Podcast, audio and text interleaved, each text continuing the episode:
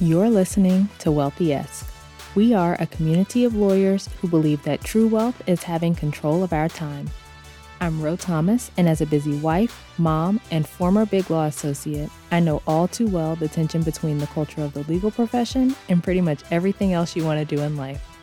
That's why each week I'm bringing you the information and tools you need to improve your money mindset and manage your money to create true wealth.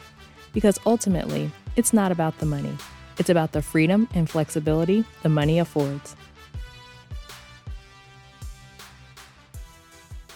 Hey, friend, welcome back to the show. I hope you're doing well and having an amazing day so far.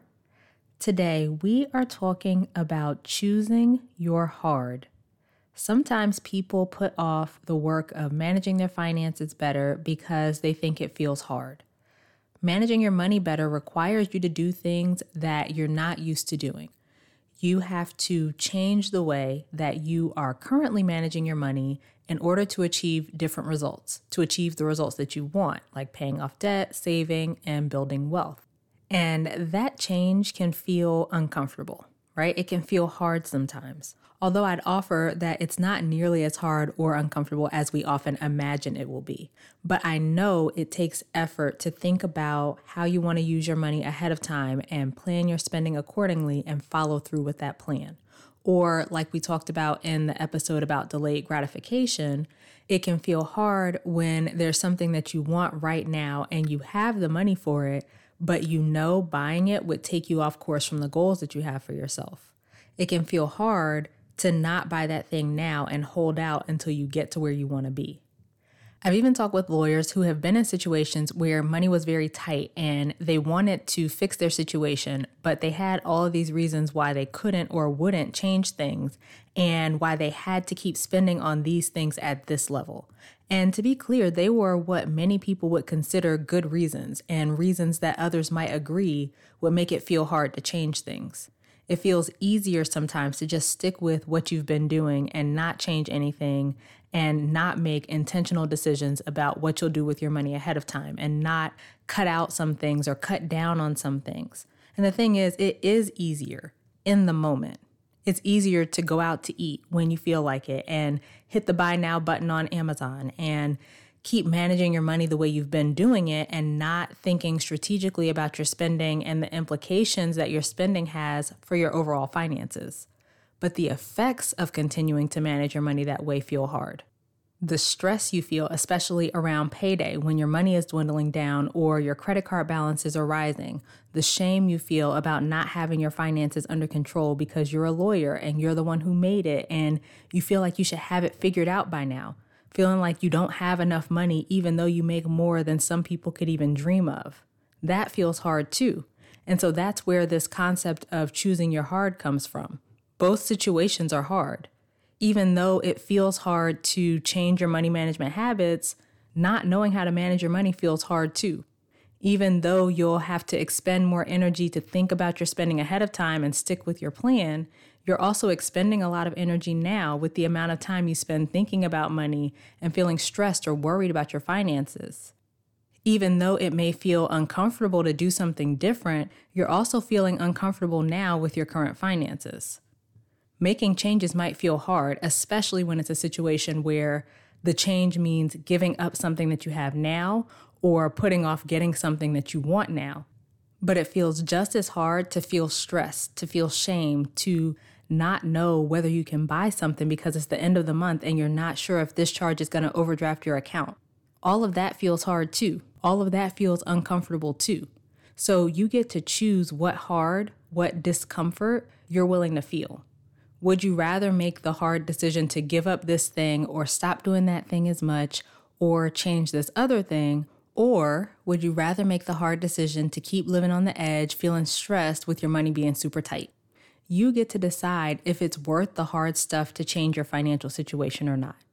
You can always choose to stay where you are, continue to manage your money the way that you are now, continue to spend your money the way that you are now, and keep everything the way it is now. Like we talked about in the Buckets of Money episode, just recognize that that's a choice you're making. And if you don't want to continue with your money the way you are now, then something has to change. Don't just throw your hands up and say, oh, it's hard for me to do this, or, well, I need to keep spending on this because of XYZ, or I can't change that because of ABC. You always have a choice. You're going to feel uncomfortable either way. It's going to feel hard either way. But I always, always, always suggest choosing the hard that leads to where you want to be. Choose the hard that moves you forward toward the goals that you have for yourself. Don't choose to stay where you are now and not make changes because you're afraid that it'll be hard to do something different. It's hard now. Where you are now is hard.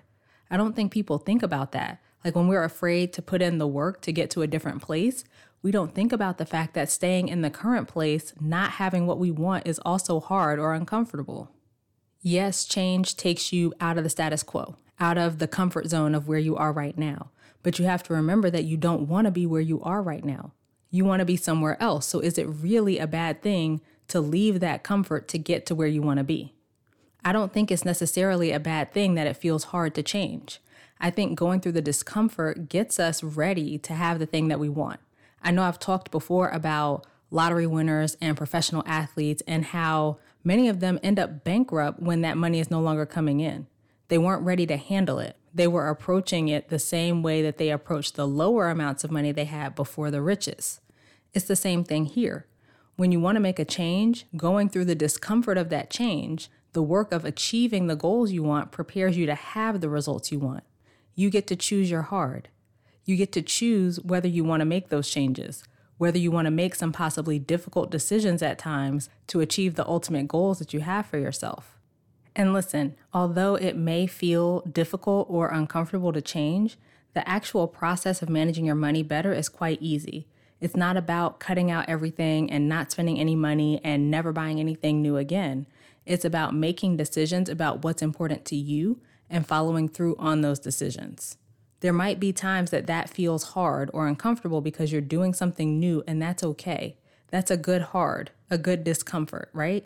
You want to move toward that discomfort because it's getting you to where you want to be.